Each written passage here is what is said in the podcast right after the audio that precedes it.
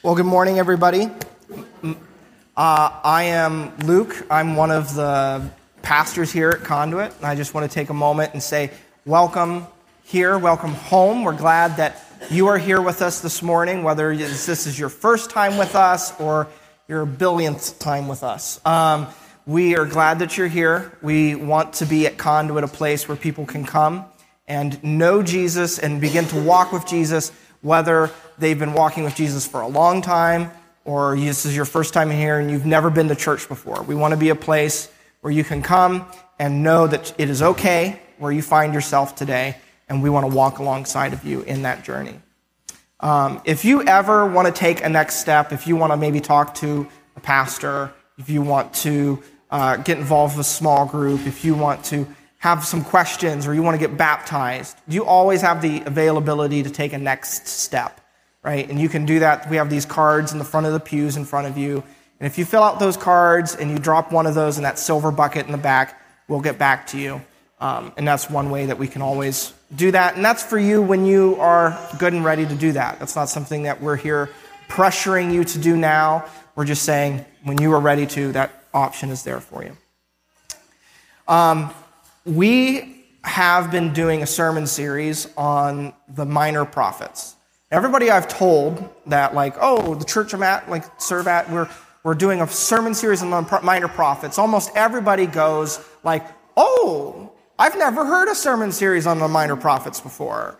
Oh, like, like it, it's, it's like it's a section of scripture that just isn't talked about very often. And it's, it's, it, you don't see sermon series about it. You don't see a lot of books writ, being written about it.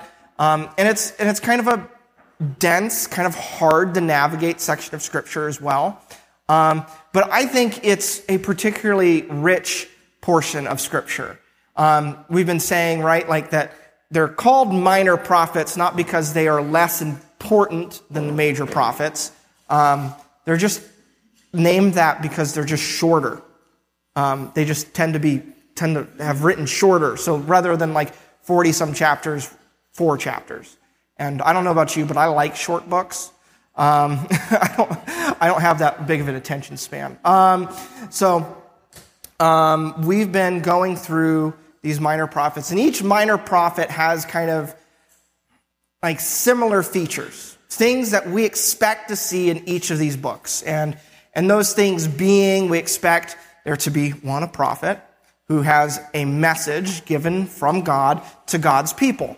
And then most of the book is comprised of that message, right? So usually starts off announcing there's the prophet, son of someone, and he was given the message from the Lord to so and so. And then he, and then there's this big, long, poetic passage where it is going through what God was communicating to his people at that particular time.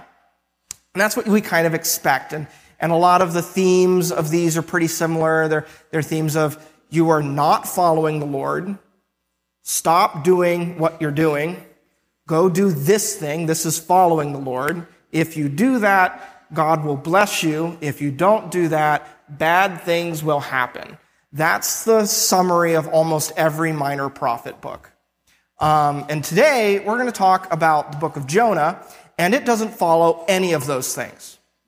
It's entirely different um, because uh, the book of Jonah, like instead of like the message that God gives Jonah uh, is about one verse in the entire book.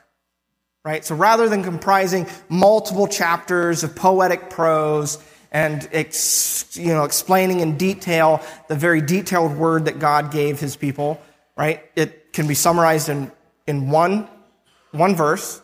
Um, and it's also, it's a message that wasn't given to the Israelite people. It was a message given to the Assyrians. Um, and so it's kind of a strange book. It's kind of like, it's, okay, what are we supposed to do with this? It's a minor prophet. It starts out like a minor prophet, but then it just takes a wild left turn. So understanding this book is a little bit interesting. Um, so but like, I think first, before we kind of dig into how do we understand the book of Jonah, first we have to un, like talk about like the big thing in the room, like namely the big fish. um, right? Because like if if I were to kind of t- ask you to write the subtitle for the book of Jonah, right?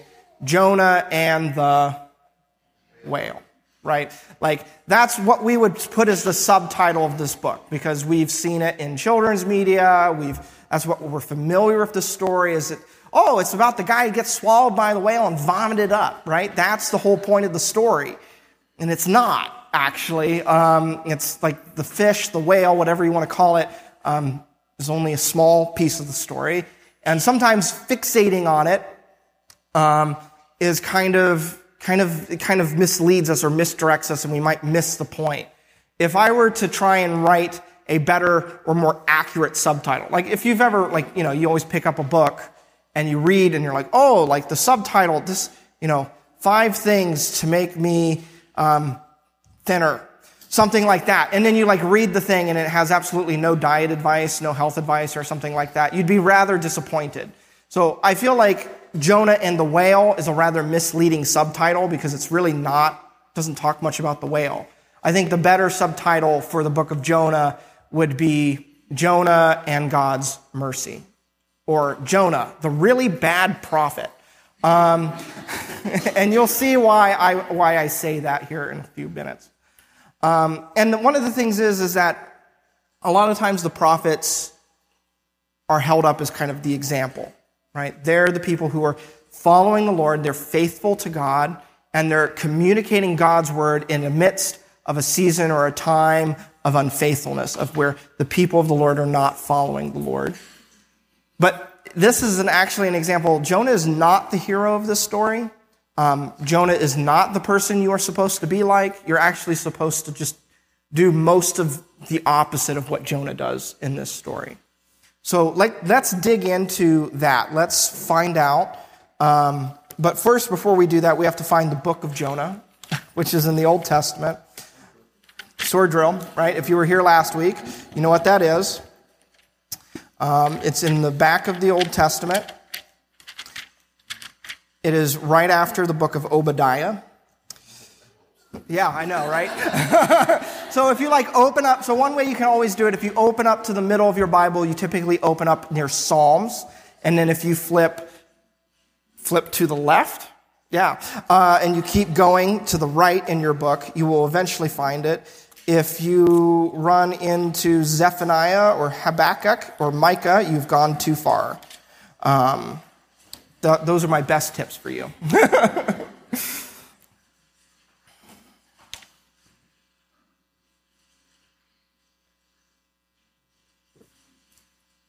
Okay, so let's dig into this. We're going to walk through the story of Jonah to hopefully see it in maybe a new light, in a way that we maybe haven't seen it before, since what's in most of our heads is a big fish um, and maybe vegetate, Veggie Tales, if you saw that movie, right? Um, and so, like, let's let's like try and read this text and see what does it actually have to say from um, from the scripture, and maybe not from maybe ideas or images that we have in our head already.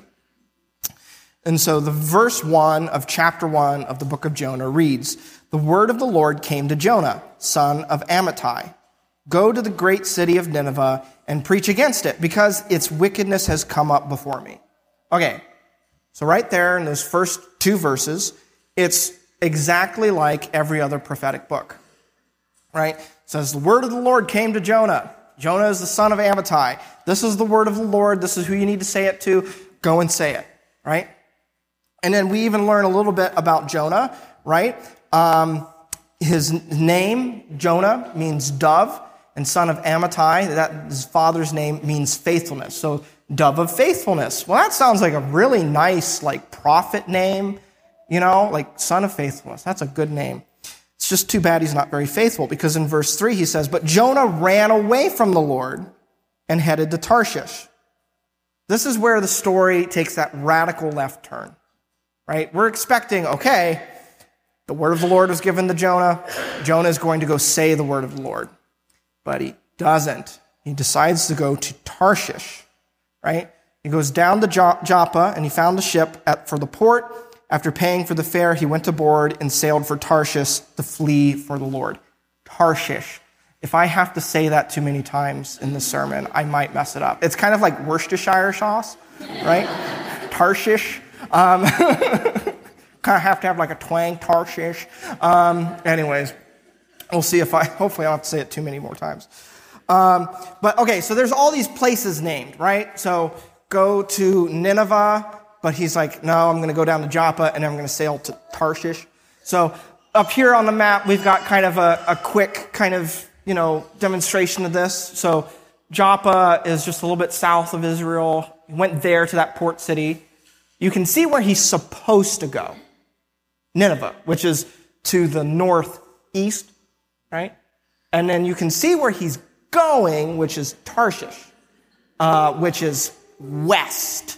Um, and and the thing is, is like Tarshish would be like the, it would be like the closest thing I could kind of equivocate it to would be us going down to the tip of South America, because it's like to go any farther would be to go into the wilderness of Antarctica, right? Like this is the end of the world as far as they know it, because they don't have any conception of anything being beyond the Atlantic, right? So this is about as the ends of the earth as he could potentially ever go. Right? That's where he's going. There's no sort of like pretending he was going to Nineveh. Right? Like it's not like the kid who's like doesn't want to go to the doctor's appointment and is like taking a long time to put his shoes on. Right? Like he's not just like kind of stalling. It's like the kid jumped out the window and is running the opposite direction. Right? Um, it's like there's no you know, you ever like in a crowd and you're and you see somebody and they're like, and you, you see them and they're like waving at you and you're like, oh my gosh, they noticed me and, and they're, they're happy to see me and you begin to wave back and then you realize that they're waving at somebody behind you and then like you kind of have to do the like run your hand through your hair. it, it, doesn't work as well for me. Uh, but but like there's no like there's no faking there's no fake out that jonah can do right jonah's not going to be able to go like oh psych i mean i was just stopping off here because it's totally on the way to nineveh like no he's just like i'm going in the complete opposite direction i'm not even going to pretend to be thinking about going to nineveh i'm running in the opposite direction and so this story has radically changed all of a sudden it's a chase story right? Jonah is running away from God. And the question on our mind is, all right, all right, how far is he going to get? Right? What's going to happen now? And so as we read through this next section, I would encourage you to notice the word down. The amount of times that the word down is mentioned in this section of scripture, like it's a reoccurring theme in this passage. So I'll start again from verse 3. But Jonah ran away from the Lord and headed for Tarshish. He went down to Joppa, where he found a ship bound for that port. After paying the fare, he went aboard the ship and sailed from Tarshish to flee from the Lord. Then the Lord sent a great wind on the sea, and such a violent storm arose that the ship threatened to break up. All the sailors were afraid, and each cried to his own God, and they threw cargo into the sea to lighten the ship. But God had gone, but Jonah had gone below deck. He had gone down, um, where he laid down, and he fell into a deep sleep. Right? And then the captain went to him and said, How can you sleep? Get up and call on your God. Maybe he will take notice of us so that we will not perish. Right? So Jonah gets onto this boat to go in the wrong direction because he's fleeing from God. He falls asleep on this boat, in the bottom of the boat, in the middle of a storm. Jonah is like covering his eyes, plugging his ears, and going, ah, la, la, la, la, la, right? Like he doesn't want to hear, he doesn't want to notice what's going on. He's trying to hide He's trying to hide himself from the Lord. He's fleeing. And he's, notice the irony here, right? He's the prophet. He's the one who's supposed to be following the Lord. And the, the sailors are praying to their gods. Jonah hasn't prayed yet, right? And, and it doesn't say that Jonah gets up immediately and says, Oh, you're right, Captain, I should pray. And he doesn't. Right? Jonah is yet to pray to the Lord. And then what happens next, right? So, um, in verse 7, the sailors said to each other, Come, let us cast lots to find out who is responsible for this calamity.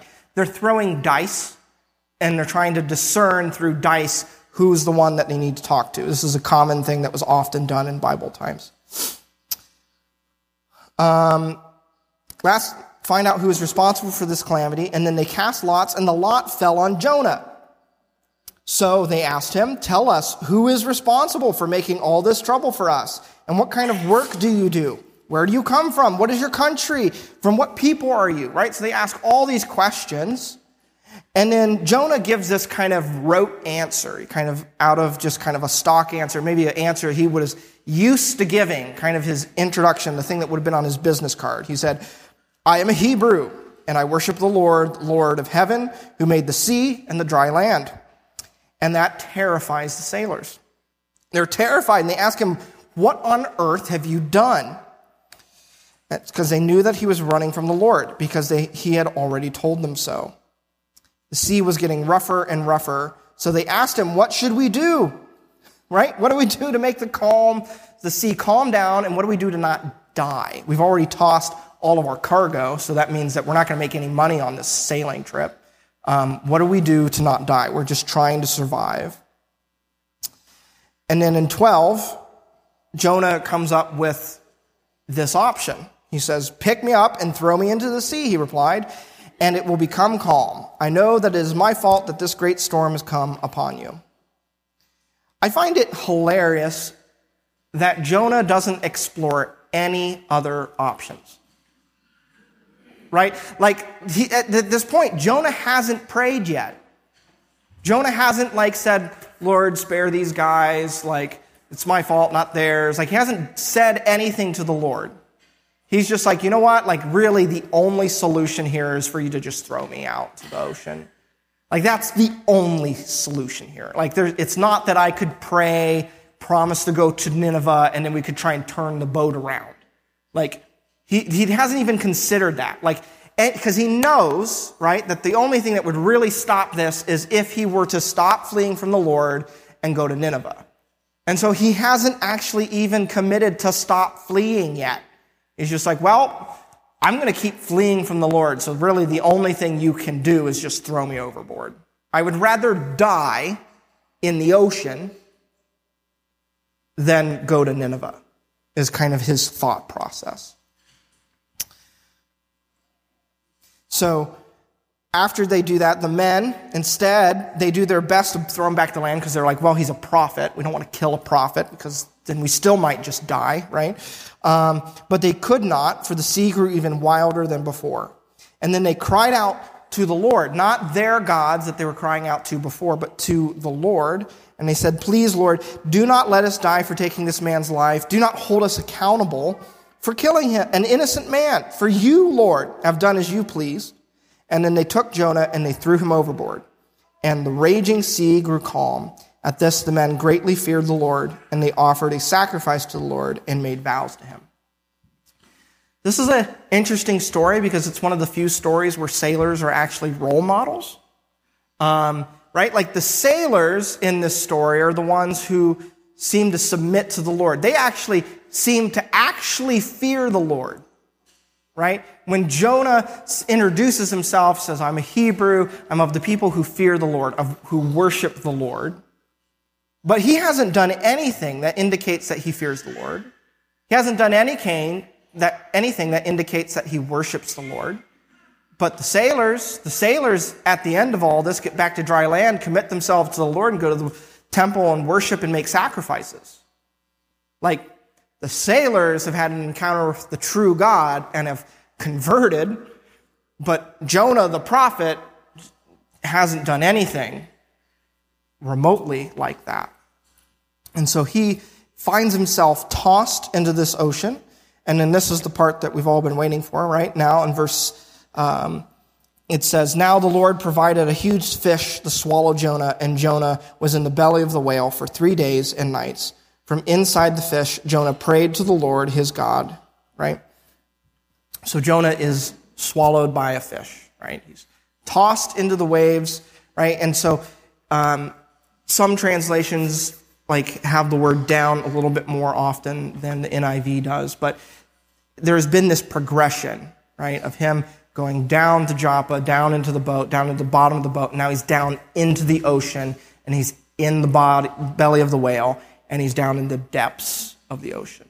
Right? He's gone to the lowest depths that he possibly can.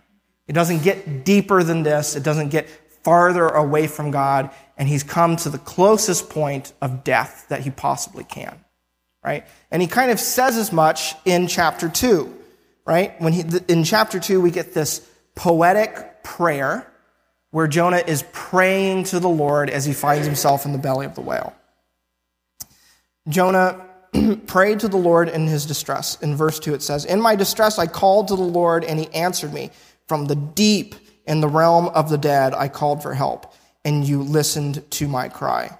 You hurled me into the depths, into the very heart of the sea, and the currents swirled about me. All of your waves and your breakers swept over me. I said, I have been banished from your sight, yet I will look again toward your holy temple. The engulfing waters threatened me, the deep surrounded me. Seaweed was wrapped around my head. That's always my favorite because it looks like, like, what did he have? Like a bandana of seaweed. Um, like, I'm sure he was not comfortable, but he was also apparently covered in seaweed. Um, into the roots of the mountains I sank down. The earth beneath me barred me in forever. But you, Lord my God, brought my life up from the pit. When my life was ebbing away, I remembered you, Lord, and my prayer rose to you to your holy temple. So Jonah has this moment where he's kind of facing death. He's gone as deep and as far down as he possibly can go, and he finally cries out to the Lord he finally says, Lord, save me. And then he kind of, at the end of this, after crying out here, he kind of makes, I won't say that he really repents, because he doesn't like say that he did anything wrong. He just says, Lord, I, I will do, I will make sacrifice. I will follow you, right? Um, in verse 8, he says, Those who cling to worthless idols turn away from God's love for them. But I, with shouts, with grateful praise, will sacrifice to you. What I have vowed, I will make good. I will say salvation comes from the Lord. And the Lord commanded the fish, and it vomited him onto dry land. Right? So, there's your verse where vomit exists in the Bible, in case you were wondering. Um, and so, Jonah gets to this place where he's sad, where he's scared, he's terrified, and then he commits to the Lord. He's like, all right, I will worship you. Salvation comes from you. I will do what I have said I will do. But he doesn't quite repent. He doesn't quite like say like, Lord, I was wrong. Lord, I was fleeing from you. Lord, I need to change my heart. Like he just kind of is like, all right, I'll, I'll do it. And then he's vomited up onto dry land.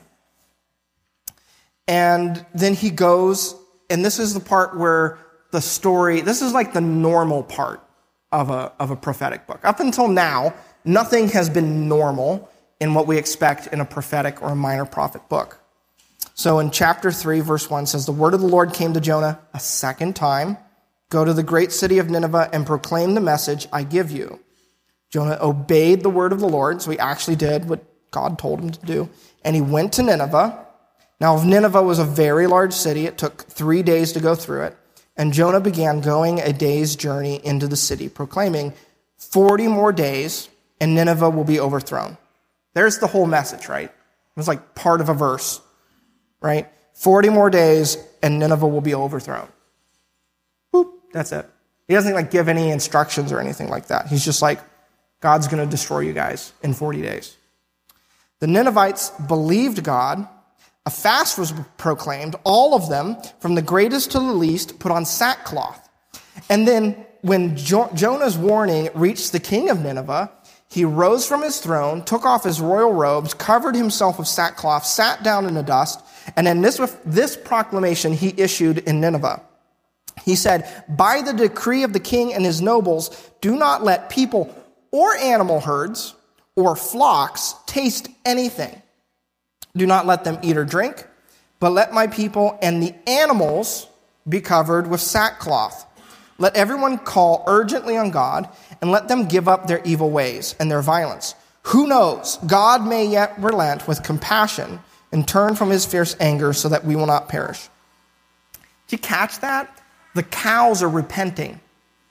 Right? Like, he, like he's having the cattle take part in the repentance. Like, how completely is Nineveh responding to the message they got? They're responding as fully as they possibly can. He's like, it's not just the people who are gonna, who are going to fast, it's the cows who are going to fast. We're not just going to dress in sackcloth, but the, the, the cows are going to dress in sackcloth, right? Like everybody is repenting, right? And so it's this wholehearted turning to the Lord and saying, Lord, repent. Like we, we are we're turning to you. Please have mercy on us. Please do not destroy us. Is that a little bit different from the prayer of repentance that we saw of Jonah just a chapter earlier? Right? Like, this is a full kind of returning or submitting to God. And then in verse 10 says, When God saw that they did what they did and how they turned from their evil ways, he relented and he did not bring on them the destruction he had threatened. And then in verse 1 of chapter 4 it says, But Jonah seemed very this to Jonah this seemed very wrong and he became angry. Right? Jonah just gets mad, starts throwing a tantrum like a kid. Um, and he prayed to the Lord, Isn't this what I said, Lord, when I was still at home? This is what I tried to forestall by fleeing to Tarshish. I knew that you are a gracious and compassionate God, slow to anger, abounding in love, a God who relents from sending calamity. Now, God, take away my life, for it is better for me to die than to live. Right, so first time we actually get a glimpse as to why Jonah left. The book hasn't told us why Jonah went to Tarshish. It's kind of just been uh, unass- uh, maybe assumed or implied, but we have not actually seen why Jonah fled. Why has Jonah not wanted to go to Nineveh? Well, it's apparently it's because he wanted that entire city to die. Like that's that's what he wanted. He's like upset. God, I am upset that you did not wipe out an entire people, that the city did not catch on fire, that like they did not get swallowed up by the earth, that like an earthquake didn't happen. Like I am upset about that, that these people didn't die, and I'm so upset about it that I would wish you would kill me. That's that's what Jonah is saying, right? He has zero compassion or desire to see the Assyrians experience compassion. And like, why is that? Well, like, part of it is certainly that the Assyrians were not Israel. Right? They were not, actually, they were enemies, right? Assyria would eventually come and conquer and destroy the northern kingdom of Israel. Um, so they were not military friends, they were not cultural friends, they were not on good terms. And so Jonah didn't want to see this foreign nation not get destroyed by God. He was like, No, God, I only want you to show mercy on people who I want you to show mercy on. And he's got this anger and this resentment that is built up. And so Jonah, I mean, like the funny thing is is that like Jonah has done everything inside of his power to see these people die, right? He ran away so that as not to tell them the message because he was afraid that God might change his mind. He, when he did give the message, he gave the shortest amount of message that he possibly could. Like, he didn't give instructions. He didn't give details. He didn't give an exhortation. He was just like, God's going to destroy you. And then he kind of stepped out. He's like, all right, I'm done. I did my thing. Right? Like, he was like not going to do anything to help them receive God's mercy. And then in this last bit of the book of Jonah, we see kind of a, a live action parable as God tries to kind of break through into Jonah's heart. Um, and starting in verse 4, the Lord asks Jonah, says, But the Lord replied, Is it right for you to be so angry? Like, is this actually just of you Like, do you have any good reason to be this angry? Like, I don't think you have a good reason to be angry. Jonah had gone out and he sat down at a place east of the city, and then he made himself a shelter. He sat in its shade and he waited to see what would happen to the city. Then the Lord provided a leafy plant, so a tree of some sort, grew up and made it grow up over the fort. And Jonah was very happy about the plant. He was very, he's like, this is a nice tree, nice shade. Like, I'm just going to sit here and just kind of watch. And, like, maybe, maybe if I'm angry enough, God will finally destroy this city, right? He's just kind of sitting there and is brooding. But he's kind of happy about the tree. All right? He's very happy about the plant. Uh, and then, seven, at dawn the next day, God provided a worm, and which chewed up the plant so that it withered. And when the sun rose, God provided a scorching east wind and the sun and blazed on Jonah's head so that he grew faint. And then he wanted to die again. And he said, It would be better for me to die than to live. Jonah's a little bit dramatic. Um, but God said to Jonah, Is it right for you to be so angry about this plant? It is, he said, right? and I am so angry, I wish I were dead. But the Lord said, You have been concerned about this plant. Though you did not tend it or make it grow, it sprang up overnight and died overnight.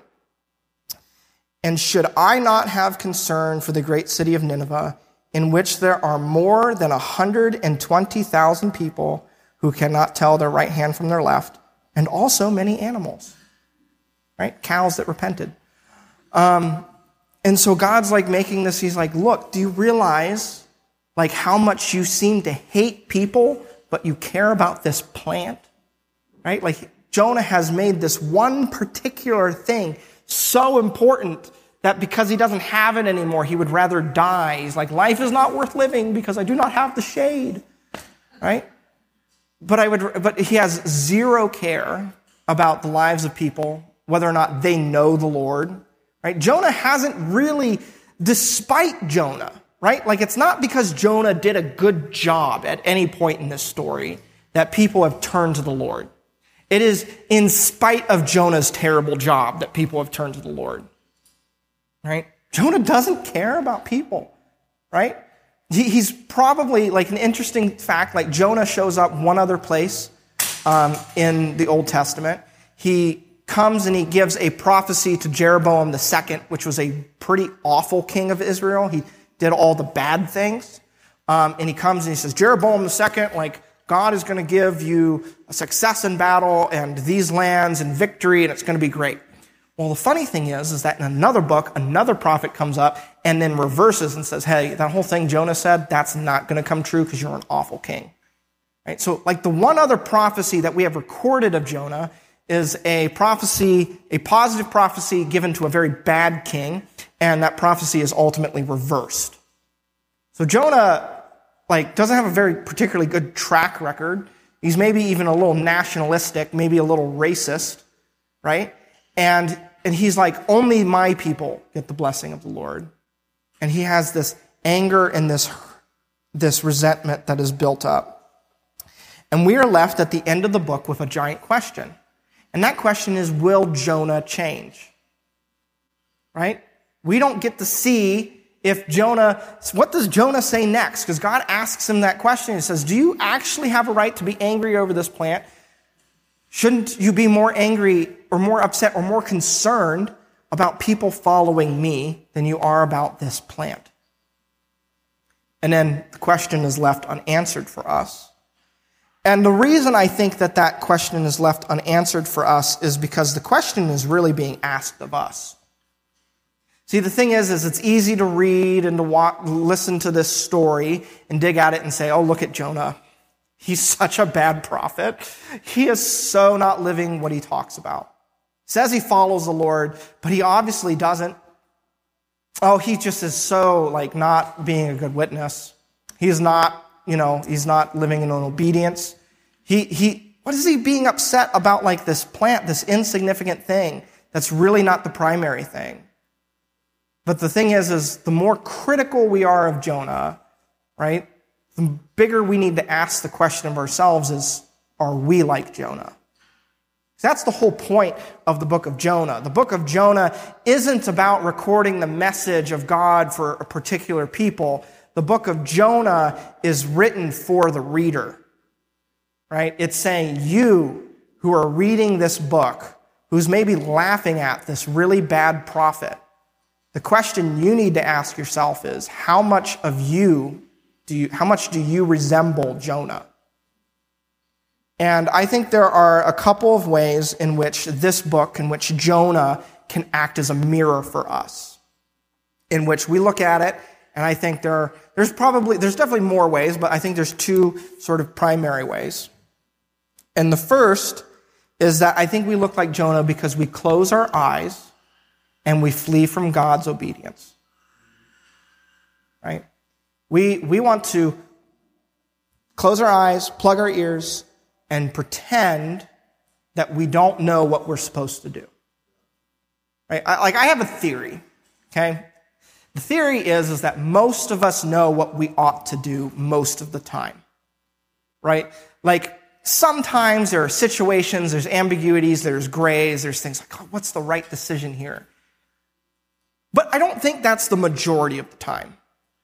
I think the majority of the time, if I were to sit down with most people and I were to say, like, what do you need to do to grow closer to the Lord or to be obedient to the Lord right now? You could probably answer that question, right? I don't think it's because we don't know what we're supposed to do. I think we just don't want to admit that we know what we're supposed to do. We want to pretend that you know, oh, you know, it's just really hard to, to follow that thing that I feel God maybe has called me to do, right? Maybe, maybe I should go to a Tarshish. We have a tendency to be kind of uh, willfully blind, right? We're not actually blind. We can see. We're just squinting our eyes real tight. This makes me think of um, the greatest fantasy novel ever written, The Lord of the Rings, um, and the greatest fantasy movies ever made as well. Um, right? But if you've ever read or watched The Lord of the Rings, there are like examples of this. And the, the biggest one that comes to my mind is the example of the Steward of Gondor, right? If you're not familiar with The Lord of the Rings, it's pretty basic. There's a dark lord, dark army, bad guys. They're building an army. They're going to take over the land but everybody's been kind of like ignoring it. As it's been happening, they've been covering their eyes, they've been not paying attention. They're like, oh, no, the Dark Lord's been defeated. There's not really evil there. It's not a big deal. Stop freaking out. Like they're kind of just not paying attention. And there's the kingdom Gondor, which is right neighbors with the Dark Lord's land, Mordor. And they can like see the army getting bigger. And then they don't do anything about it right? Like they're having conflicts with their, with the Dark Army. And they're like, oh, it's just skirmishes. Oh, it's not a big deal. Like it's really not a big thing. And the steward, not the king, the steward of Gondor, who's in charge of the kingdom, because the king is not there, is just pretending it's not a problem. Right? He's just like, oh, it's fine. Our forces can take care of it. We don't need help. He refuses to call for help. Right? He's actually goes to be so blind. He wants to plug his ears and cover his eyes, so much so that there's a point at which the city is under siege, is being attacked, the doors are being knocked down, the gates are being burned. And rather than attending to the army or calling out for help, he's trying to set himself and his son, who is unconscious, on fire. Right? Like he's, he is going away from the problem and the things that he ought to do. He's abdicating his responsibility. He's not being obedient and he's going down into death and destruction willfully because he would rather not face the thing that he has to face. That sounds a lot like Jonah, right? Who, who doesn't want to do the thing that he knows he has to do and would rather go into the depths of Sheol, into the bottom of the ocean in the belly of a whale and face death than actually just do the thing that he's supposed to do. I think that the longer we put off doing the thing that we know we ought to be doing, the worse and the harder it gets. Right? Like if you spill a stain and you let the stain sit, it gets harder to get the stain out of whatever you've spilled it onto. Right? If you leave a bill unpaid, the, the, the consequences of not paying that bill get steeper. Right? If I don't have an important conversation with someone that I need to have, the harder it becomes to have that conversation. The longer I live with unforgiveness and bitterness in my heart, the more that bitterness is going to eat away at my soul. The longer I am disobedient in that thing that I feel like the God, that Lord has called me to do, the harder it becomes to do the thing because I begin to feel more guilt and more shame, and my heart becomes hardened against the thing. The longer we put off going to whatever your Nineveh is, the harder it gets. Right? And I don't know exactly what your Nineveh is, right? You might have to name that for yourself. What is that thing that you don't want to do? That topic you don't want to talk about? That person you don't want to deal with? Right? What is it? Chances are you can maybe name one, at least one thing. And the longer you put that off, the scarier it gets and the harder to get there it becomes. We talk a lot about this in Celebrate Recovery. It's a recovery group that we host here on Monday nights. Anybody who goes to that group is like, I've heard Luke say all of these things before, because we talk about this all the time.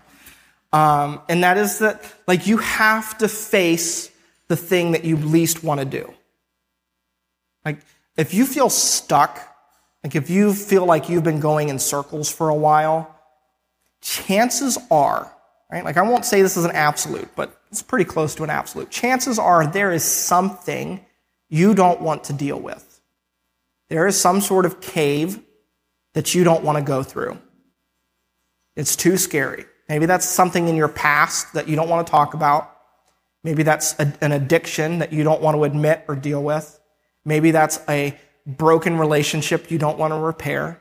Maybe that's a step of obedience that you don't want to take because it requires you to surrender and lose and submit self control. Right?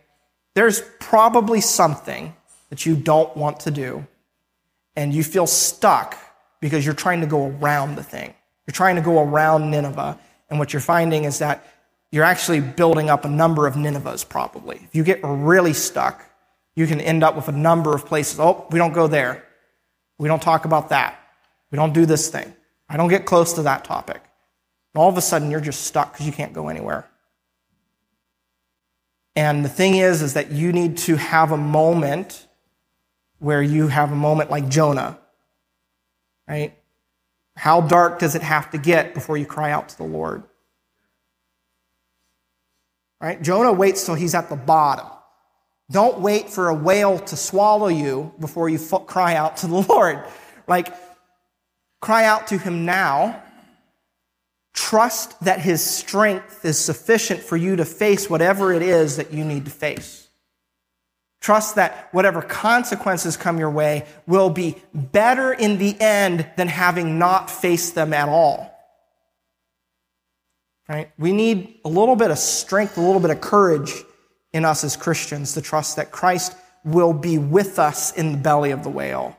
That there is not a depth that we can go to, that there is not a dark or scary place that we can walk through, that God is not present with us, and that He will not bring us out to the other side. I can't promise you it will work out exactly how you want it to work out.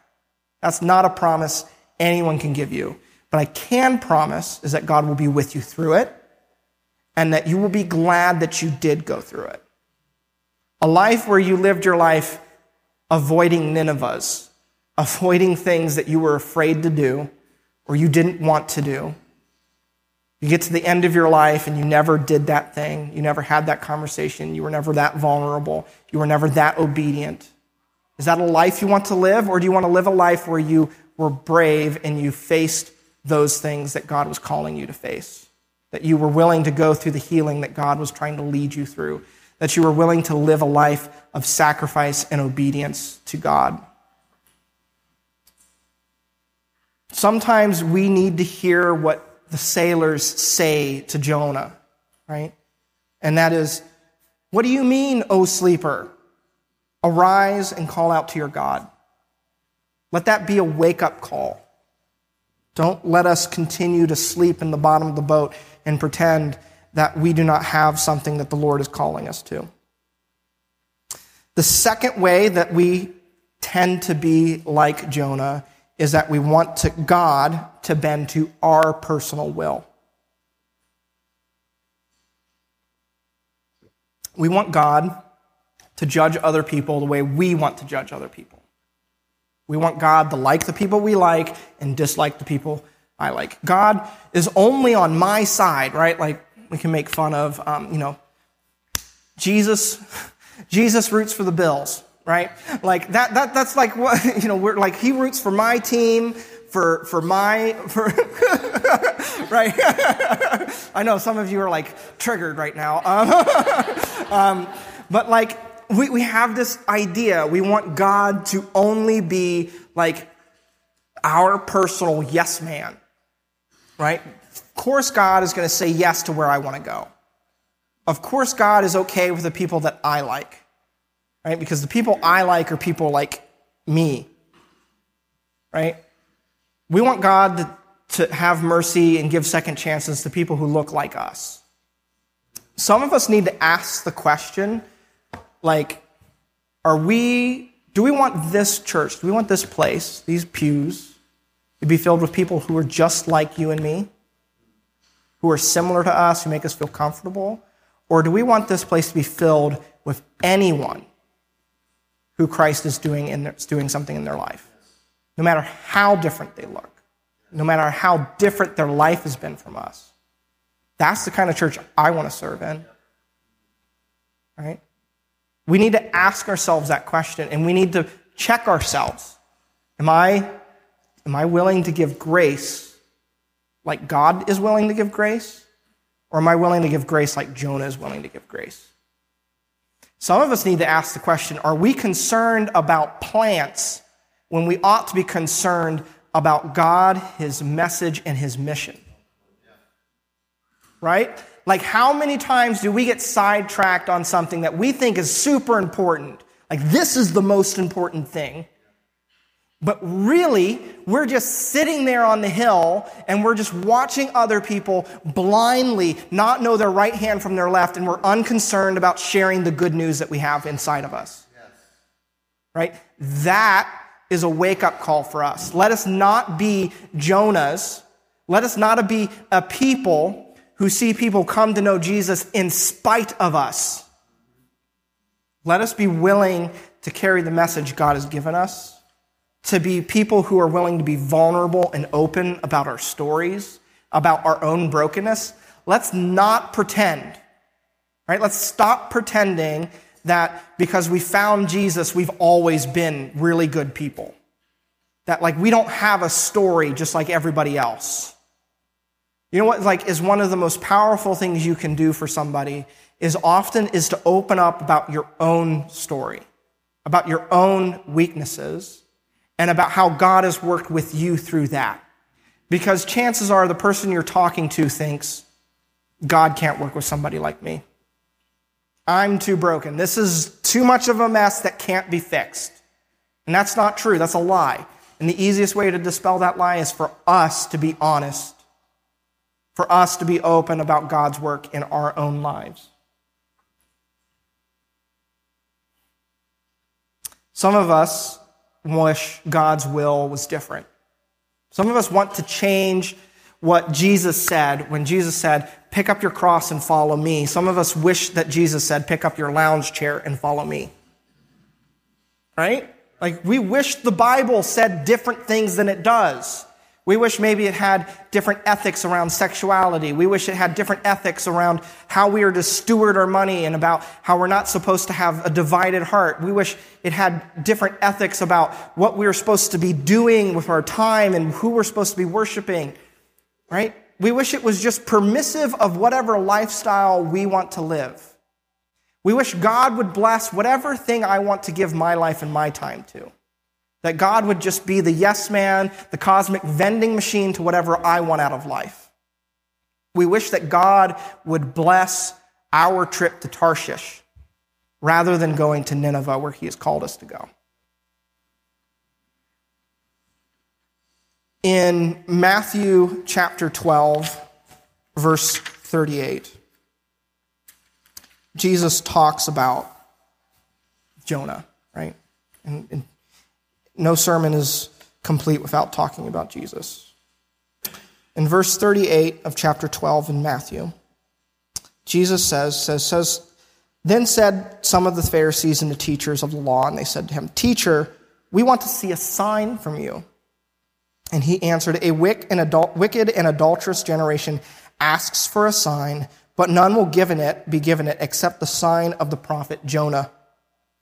For as Jonah was three days and three nights in the belly of a huge fish, so the Son of Man will be three days and three nights in the heart of the earth.